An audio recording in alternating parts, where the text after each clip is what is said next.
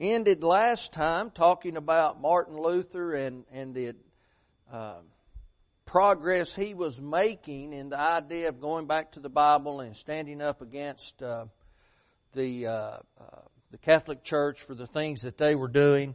And we talked about this man by the name of John Eck, who was opposing Luther and who had this public debate and talking about the things that Martin Luther had embraced, this Hussism, and we mentioned what that was. It was a movement by John Huss, and it was in defiance of Catholic doctrine and teaching, and of course he was named a heretic. And John Eck's whole purpose when he spoke with someone or had a public debate with someone was to in some way be able to get them to agree to the doctrines of John Huss. He was already an avowed or was labeled a heretic, and so if he could connect whoever his opponent was to John Huss, he felt like he had the victory. And so that's what he tried to do. The debate happened. And again, at this time, Martin Luther had not fully embraced this idea of Reformation. He talked about the abuses of the indulgences. He didn't say they weren't to be respected and revered and honored. He just said that people like John Tetzel were abusing them and taking advantage of the people. And so he kind of made a compromise with the church. And so the heat kind of dialed down just a little bit for him, but he came to the point, though, after this debate, that he began to question some of the things that he had previously said was okay, such as the indulgences, such as the confessional, things like that. So he began to question those, and his conflict came to be something that, by all standards, was a matter of life and death. The papal forces were now going after Martin Luther, and they wanted him silenced. And so they were willing to do anything that they could to silence him. Now, didn't really work out like that, but that attack by the Catholic Church on the things on which Martin Luther stood pushed him to a point, we might say, of no return. He had to make a decision, and once he made that decision, there was no going back from that, because he had written prolifically, he had preached throughout the area, and it was no secret that he stood in firm opposition to the teachings of the Catholic Church, including the Pope being infallible. And so he began to open his eyes and to talk about those things. And so we talked about this papal bull that was written and about him. And a papal bull was simply a document that declared something. Of course, Martin Luther was declared a heretic. No one could succor him or give him help. No one could hide him. No one could support him, and by no means would you ever be allowed to stand up in agreement with him in a public fashion, denying anything about the Pope. And of course, at this time, and we ended on this thought, Emperor Charles, the King of Spain, he was Charles V. He was declared king by the Pope over Germany, and following that, he opened his first German diet. Again, a diet was simply an assembly or a formal deliberative assembly of people who made choices and decisions concerning the whole nation. And so they met at Worms on January the 22nd, 1521. Now, ultimately, the whole situation led to this Diet of Worms. All this, quote, problems, all these efforts that Martin Luther was doing in opposition of the Catholic Church, and they come to the decision they had to do something. He had to be addressed. And but this idea of this Diet of Worms convening to declare something about Martin Luther was in itself a problem for the Catholic Church, because Martin Luther was a free German citizen, okay? And he was claiming, and rightly so, that he was being charged with something or accused of something without ever having the opportunity to defend himself. And of course that went diametrically in opposition to what German law was. So now you've got the Pope on one hand over in Rome, and now you have German citizenry who are being accused by Rome and not even having the ability or the opportunity to defend themselves against any such charge. And of course, he had already been declared guilty by this papal bull, so nothing that he said was really going to matter anyway as far as the church would was concerned. Now, again, here's the issue. What if the Diet at Worms corroborated in some way Luther's accusation against the church, that he is being accused and he can't even defend himself? He can't even respond to that. Well, that's going to be a problem, right? And if they did that, if they agreed with Martin Luther, now here's what they're doing. They are denying the infallibility of the Pope. And so these problems begin to rear their heads all over Europe.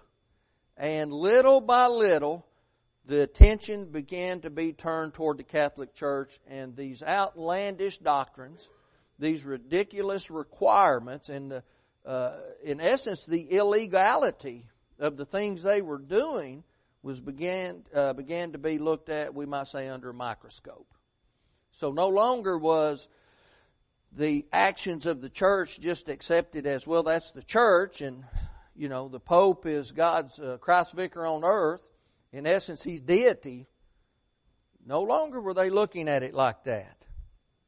And ultimately what happened was, in Worms, the Diet of Worms, the Pope was defeated, because they declared that Martin Luther had not been given the opportunity to defend himself against accusation and attack by the Pope. He had to be able to be heard by the king. Okay, and the empire, the German government, we might say, the empire, they would decide whether or not Martin Luther was guilty, based on the charges and on his defense, and not the Pope. And so the Diet, this assembly of people, refused to abide by the edict that Rome had handed down, meaning they're going to burn all the books that Martin had written. They're going to try to hinder him in any way possible to prevent him from teaching. And not only did they say you can't burn his books, they limited the ability to confiscate his writings. So they couldn't just gather them all up, take them out of the hands of the people. That was limited in some way. And so the Pope was defeated in this. And so finally, he was commanded, come stand before the Diet of Worms and we will guarantee your safe passage, and we're not going to allow something to happen to you in the process of you coming and presenting your case before the German Empire. Any comments, questions, anything? Okay. On his way to Worms, this city in Germany, as he traveled there and as he got closer, these disputes began to really rage and began to pop up. There are all kinds of support for Martin Luther. in opposition to the Catholic Church. So all these things are beginning to happen. And great crowds of people began to amass, believing that Martin Luther had been mistreated, and that they believed that he was in fact going to his death, because after all, you couldn't trust the empire. You certainly couldn't trust the Roman government. And then, so they began to meet in honor of him as he was headed toward what they presumed was his death. And so on April the 16th of that year, Luther entered into the city of Worms, accompanied by 2,000 people. A much larger crowd than when the emperor had entered Worms upon his being established king by the Pope. And so that in itself was kind of a slap in the face perceived by the Empire of Germany. And so anyway, he stood before the assembly to defend himself. And as he stood before that body, as he presented himself, he was commanded, don't speak unless you're spoken to. If someone asks you a question, you answer it truthfully and succinctly. Don't go on a diatribe. Don't add in a whole lot of extra information. You know, it's kind of like the question, you know, have you quit beating your wife? That's yes or no. Don't add any context to it. You know, you can't say, well, I've never beat my wife. This is a yes or no answer, right? Do you still beat your wife? Well, no. Wait a minute. Yeah, I've never, you know, so they've got you. So they instructed him. You simply answer the question, you be truthful. So they tried to handcuff Martin Luther as he stood before them and defended what his teaching was. But really, in essence, it was just an empty gathering. It didn't mean anything because the punishment had already been decided by Rome. They had already decided what they were going to do to Martin Luther. He was going to be banned. He was going to be excommunicated. He was going to be labeled a heretic. In essence, wherever he was, people were to hunt and find him and locate him and bring him in, ultimately, hopefully, in their minds, ending in his execution. And now, no more problem for the Roman papacy. Of course, you know, that wouldn't have stopped anything. Martin Luther was just one. He was one of many that we come to find out a little bit later on. And so, as he stood there, they began to question him. Asked him about the books he had written. Did you write these books? The emperor wants to know. This is a yes or a no. Okay, he wrote the books. He's not going to deny that. Well, are you willing to recant what's in the book? Well, upon being asked this, Luther asked for what we might say a long recess. He said, look, I have to be able to deliberate. I have to be able to consider these questions because I don't want to answer in any way that would harm the Word of God. Of course, that's not what John Eck or any of these other people wanted, any of his enemies. Didn't want him to have any time to consider what was being said, didn't want him to give any context to the questions. They simply wanted him to answer a yes or a no, and really they wanted to haul him off and execute him. But the emperor said, we're going to give you some information. We're going to give you some time to look over your information, consider the questions, and we're going to meet back here tomorrow. And that's what happened. So he was allowed some time, and as he was answering these questions concerning his writings, he divided his books into about three different categories.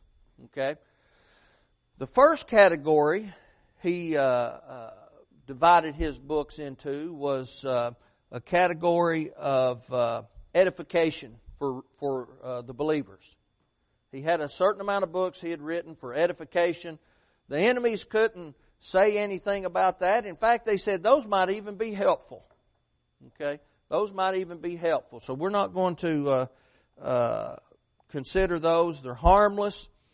The second class of books were those that he deemed his writings deemed harmful laws and doctrines that came from the Pope. Now, what are the people going to say about that? They couldn't deny that the Catholic doctrine tortured the conscience of the people. You know, that's why they were selling the indulgences. They were making money on the fact that people feel guilt, or at least normal people feel guilt. People who desire to do the things God has asked them to do, they feel guilt. Their conscience bothers them. So no one could deny that. That absolutely was the case. Also, who can deny that the church tyrannically devoured the properties of people, in essence stole money from them? No one could deny that. They may not want to admit it, but it's hard to stand up and deny that. And so he said, I can't recant that. Can't recant edification. I can't recant the truths that everybody knows to be the truth about the things the Catholic Church are doing and the things in which they are engaged. And so that brought him to the third division. In the third place, he had written against the persons who defend and sanction that tyranny. And since those books concerned the doctrine of Christ, he said, well, I can't recant those either. And so now they've come to a standstill. Now remember, they weren't really wanting to have some kind of a debate in this scenario. They weren't wanting to have an issue. And in fact, he said, if you can show me where I have written error based on the Holy Scripture, he said, not only will I recant, I'll throw them in the fire with my own hands. What are they going to do? Could they show him where he had written error concerning edification?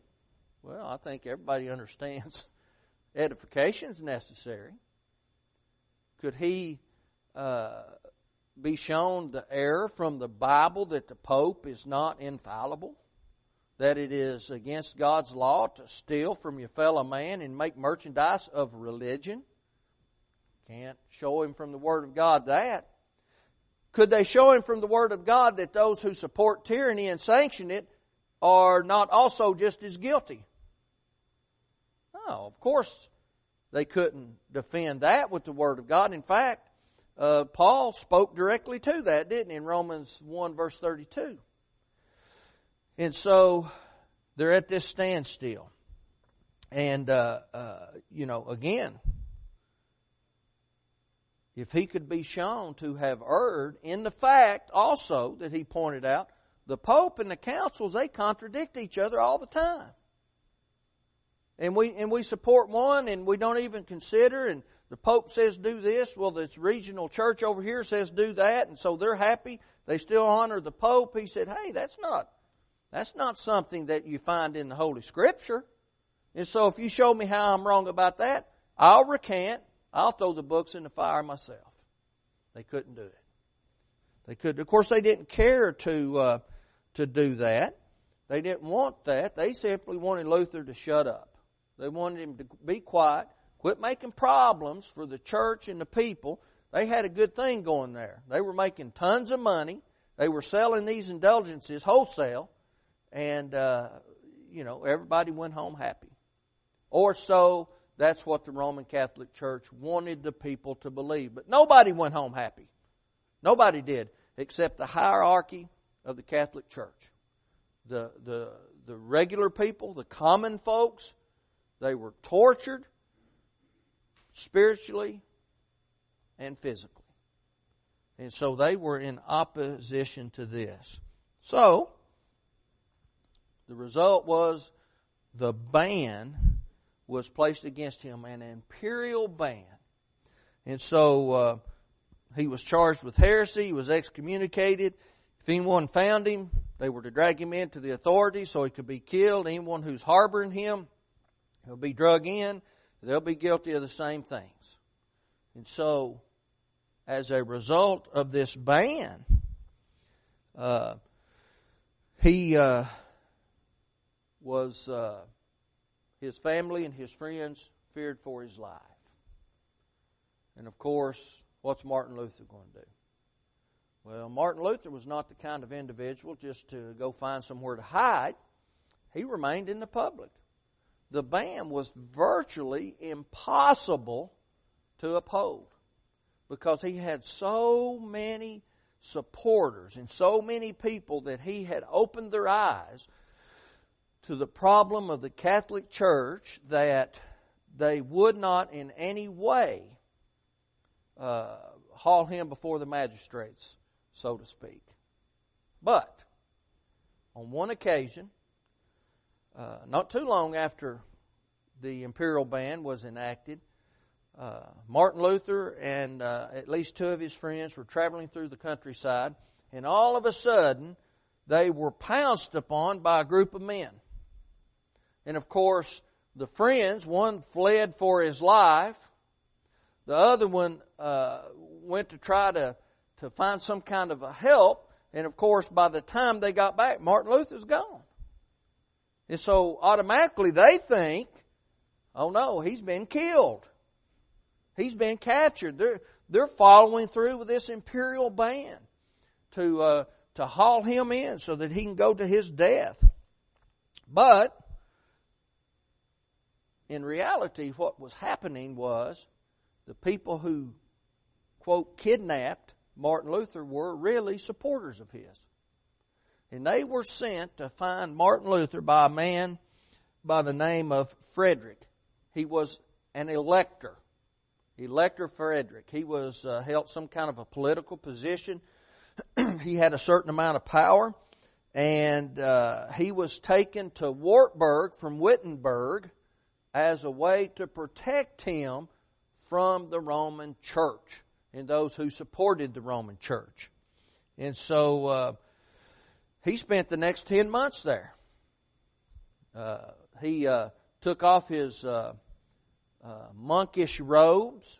He began to wear the garments of the common people, let his beard grow out, and he began to be known as Junker George. Junker George. Now, I don't know how they came up with that name.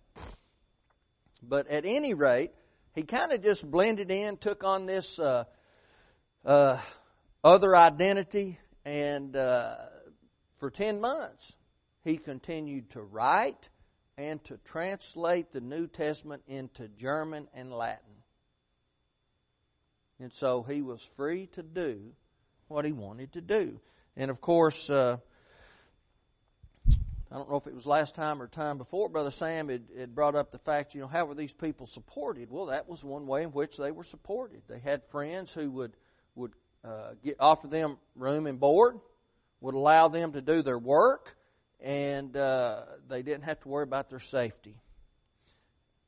So, because of all of that happening, and because of all the support from the common people, he began to think that now might be the time for the Reformation to be attempted. This is really the first time that he began to think about actually reforming the Catholic Church, which, was some good insight into what he was seeing. He noticed and he recognized, along with the people, we've got a big problem here with the Catholic Church. They're not doing what they say they're doing. They're not following after God's laws. They're following after what they want to do. And so the wheels began to turn. And Martin Luther was right in the center of it. Though, we're going to find out, he wasn't in the center of it willingly. He spoke one thing, he wrote one thing, but that's about all Martin Luther was doing at that time. And really, all that he did do.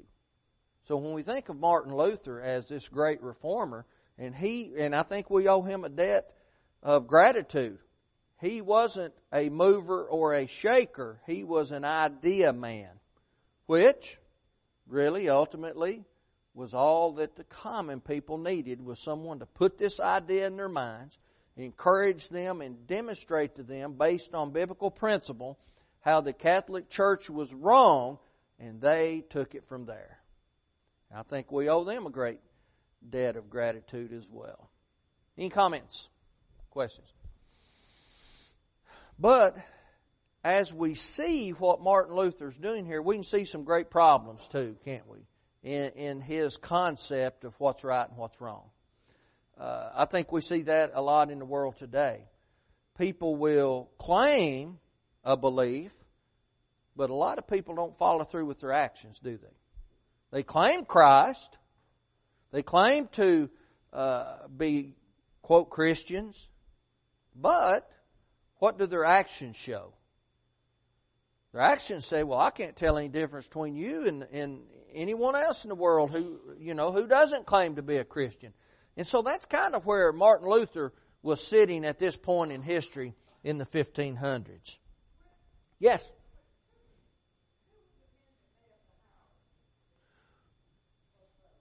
You had the Pope. You had bishops.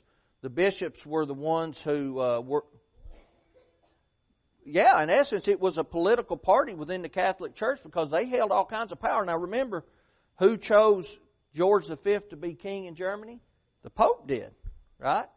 And, a while back we talked about the Pope said that the king is to the Pope what the moon is to the sun. So the king was secondary, right? The Pope held the political power. And so he tried to put into place people who would be, on his side in these political debates. So he didn't want to rock the boat because it's a money venture. Well, it just evolved over time. It evolved over time. And when we were talking about the following away, and we go back and we look at Paul making that statement, he said, from within you, speaking to the elders in Ephesus, from within the eldership, you're going to have these men who are going to be like wolves in sheep's clothing. And so over time, they began to politicize the church and give more power to certain individuals. For instance, we had mentioned about an eldership meeting, okay? And someone would chair the meeting, and that happens today, and that's fine. Someone needs to chair the meeting. We do that here at White Oak. We have a men's business meeting. We have someone who chairs the meeting so that everything's done in order. Well, over time, that person became the permanent guy that always chaired the meeting. In and of itself, that's okay. But then, as time progressed, he became known as the bishop. And all the other elders were just simply elders. See, they were making a difference. So within the congregation, they began to politicize and give one person power. Well, that was happening in all these congregations who were falling away. And so they decided, well, within these congregations, let's choose one of the bishops to kind of oversee the whole thing, in our area. So he might be over several congregations. Again, over time, what happens? Well, you've got how many ever bishops, and they say, well, let's choose one guy out of these bishops to be the head guy. And that's how, basically, of course, there was years and circumstance, but that's basically how it happened. That's how he gained his power. And it was just simply a process of just doing what mom and dad did, what grandpa did, just listening to what someone said. The priest will tell you what you need to know. You don't have to worry about looking in the Bible. And over time, that just developed into this hierarchy of the Catholic Church, and it is powerful today. It's powerful today. The Pope has 1 billion followers. He controls 1/7 of the population. That's amazing, isn't it? That's a lot of power. He has his own state within Rome. It's a sovereign state. The Vatican City is a sovereign state. He gets on the news and he talks about our president wanting to build a wall along the southern border and how inhumane that is. There's not a bigger, stronger wall anywhere in the world than around Vatican City. They don't want anybody coming in, right? But he can say something about other nations trying to do the same thing. So he's hypocritical from the word go, but that's kind of where this power came from. And they wanted to hang on to it. And Martin Luther's making some waves. He's causing some problems. They don't like that. In fact, the Pope wanted him dead. The Pope wanted him dead. That's why he produced that papal bull, that imperial ban. It demanded his death. The people wouldn't go along with it, though. And it's hard for a handful of government officials to do something that the masses refuse to do. It's just not going to happen. And so that's where they found themselves at that time. The Catholic Church is wholly corrupt. The Pope is wholly corrupt. Wholly corrupt. And so we see from what's happening to Martin Luther, these new ideas began to erupt into the minds of people.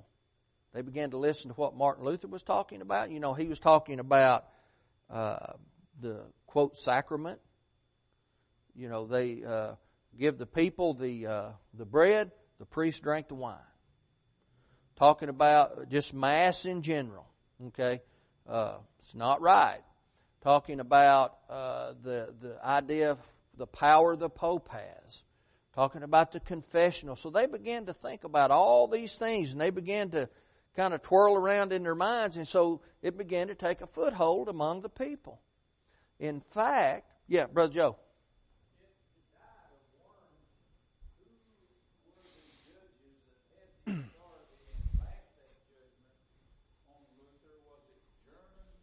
Yes.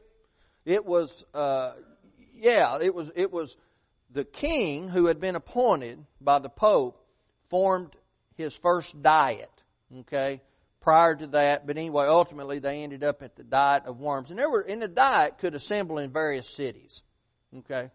And so he chose, the emperor, chose who would be on that council or that assembly of people. And they made decisions based on what they perceived as law. And ultimately, the emperor, obviously, those were his guys, right? He could say whether he agreed with that or not. But that's who it was the officials of the German Empire, in essence, is what it was. So they were given that power by the emperor. Good comment. Anything else? Yeah, Brother Ron.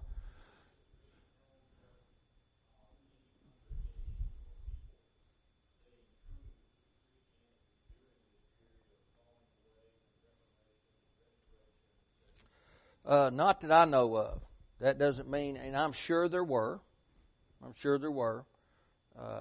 know, they might have just gone by the name Christian, you know, the church or anything like that. But we don't have necessarily a record of that at this time. Now, when we get into this restoration movement, what we will learn is throughout Europe and this country, congregations of the Lord's people were located, and they were doing this idea of going back to the Bible, kind of all of it happening at the same time, kind of like the Reformation movement. It was happening in, you know, throughout Europe, and apart and separate from each other. You know, something was happening over here, you know, maybe a small area of a particular nation that didn't have a whole lot of interaction with everybody else, but they could see there was a problem. So the seeds of Reformation were happening in these various locations throughout Europe at this time. And we'll see the same thing during the Restoration Movement. So, you know, do I believe there was no congregation of the Lord's people? Well, I don't personally believe that. It could have been, but, you know, the church will never be destroyed, though, but it might be in seed form, right? Might be in seed form. And so I think there were probably faithful people throughout the world in various locations. Maybe, you know, just because we don't know about them doesn't mean that they didn't exist.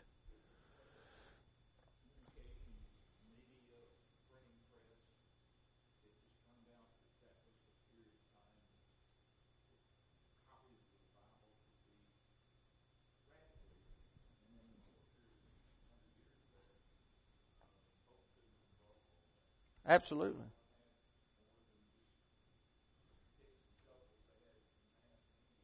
Yeah. Sure, absolutely. And Charles makes a point, you know, at this time we've got printing presses, right? They're printing Bibles. And, you know, Tyndale's printing Bibles.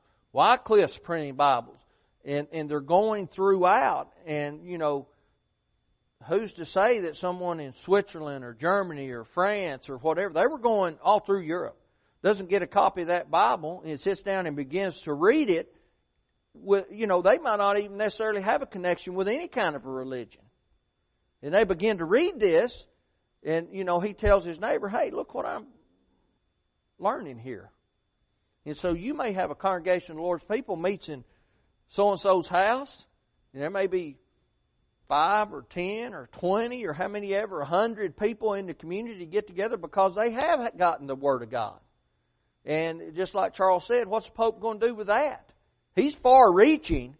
He's powerful. He's not that powerful. He's not going to get over on God, is he? Because God, through His providence, has preserved for us His Word.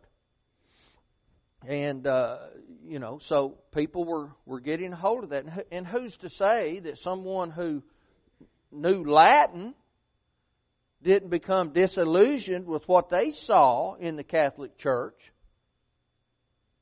and began to read to other people what he read out of the Latin Bible and began to teach people that way? I've done that myself. You know, had someone translate for me as I read from the New Testament in English, and they translated it into another language. Who say that didn't happen?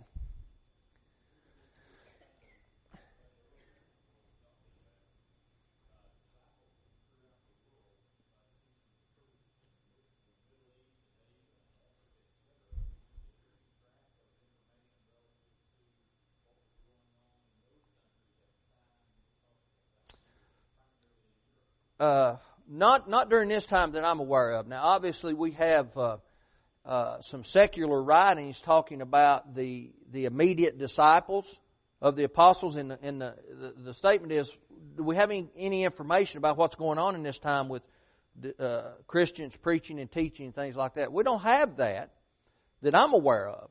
But, and again, we have some secular information about what, you know, the apostles and maybe their direct disciples were doing. Okay? Polycarp. We have different people like that. This is hundreds and hundreds of years prior to this. But that doesn't mean it wasn't happening, and I believe it was happening. You know, people, the Ethiopian eunuch went back to Africa with the gospel, right? You know, they're not going to shut him down completely, you know, because I think God's providence took care of that. Now, we also have to understand at this time, this was a very dangerous time to buck up against the Catholic Church. They slaughtered people wholesale. The Peasants' War that took place in Germany was an uprising of the peasants. They just couldn't get together and form a good organization, and so the government just slaughtered hundreds of thousands of them because they were bucking up on this Catholic system. So we have to remember that too. A lot of people would have gone underground, right? They wouldn't have necessarily been publicly teaching the Bible. Now, they would have been doing it privately with people, right? We read about in the first century when the brethren would meet in the catacombs, right? The underground tunnels where they would bury people.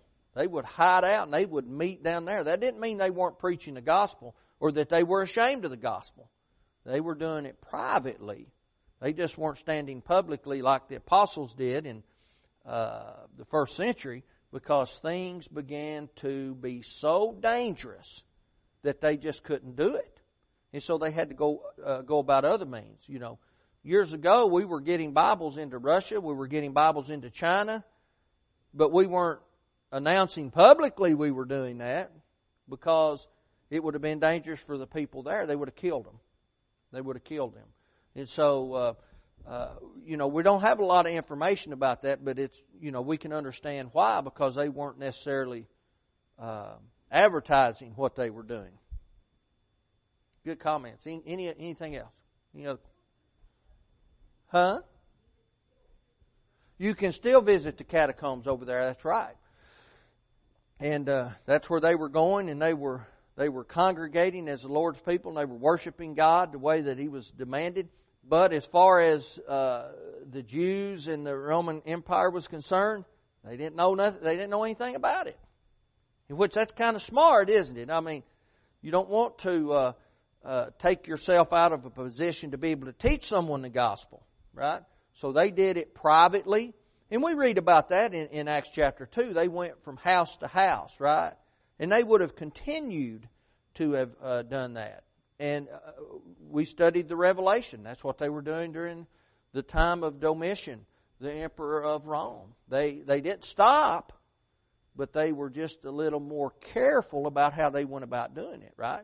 And there's nothing wrong with that. Again, that doesn't mean they were ashamed of Christianity or ashamed of God or that they were cowards. Doesn't mean that at all. It means they were brave and they went about it the smartest way they could go about it to ensure that the gospel remained being taught throughout the world. But again, let's say there were no churches during this period of time of this Reformation. Everybody had fallen away. I don't think that's the case, but that doesn't harm the Word of God because the church was still in existence in seed form. The Word of God, the seed is the Word of God. And the Word of God is the power of God unto salvation. And it is the Word of God that produces Christians. So the church has never ceased to exist. Now, I believe there were still Christians in the world, personally. That's just my opinion. Good comment. Anything else? All righty. We will pick up here not Sunday, but the following Sunday. I will be absent. All right. Thank you so much.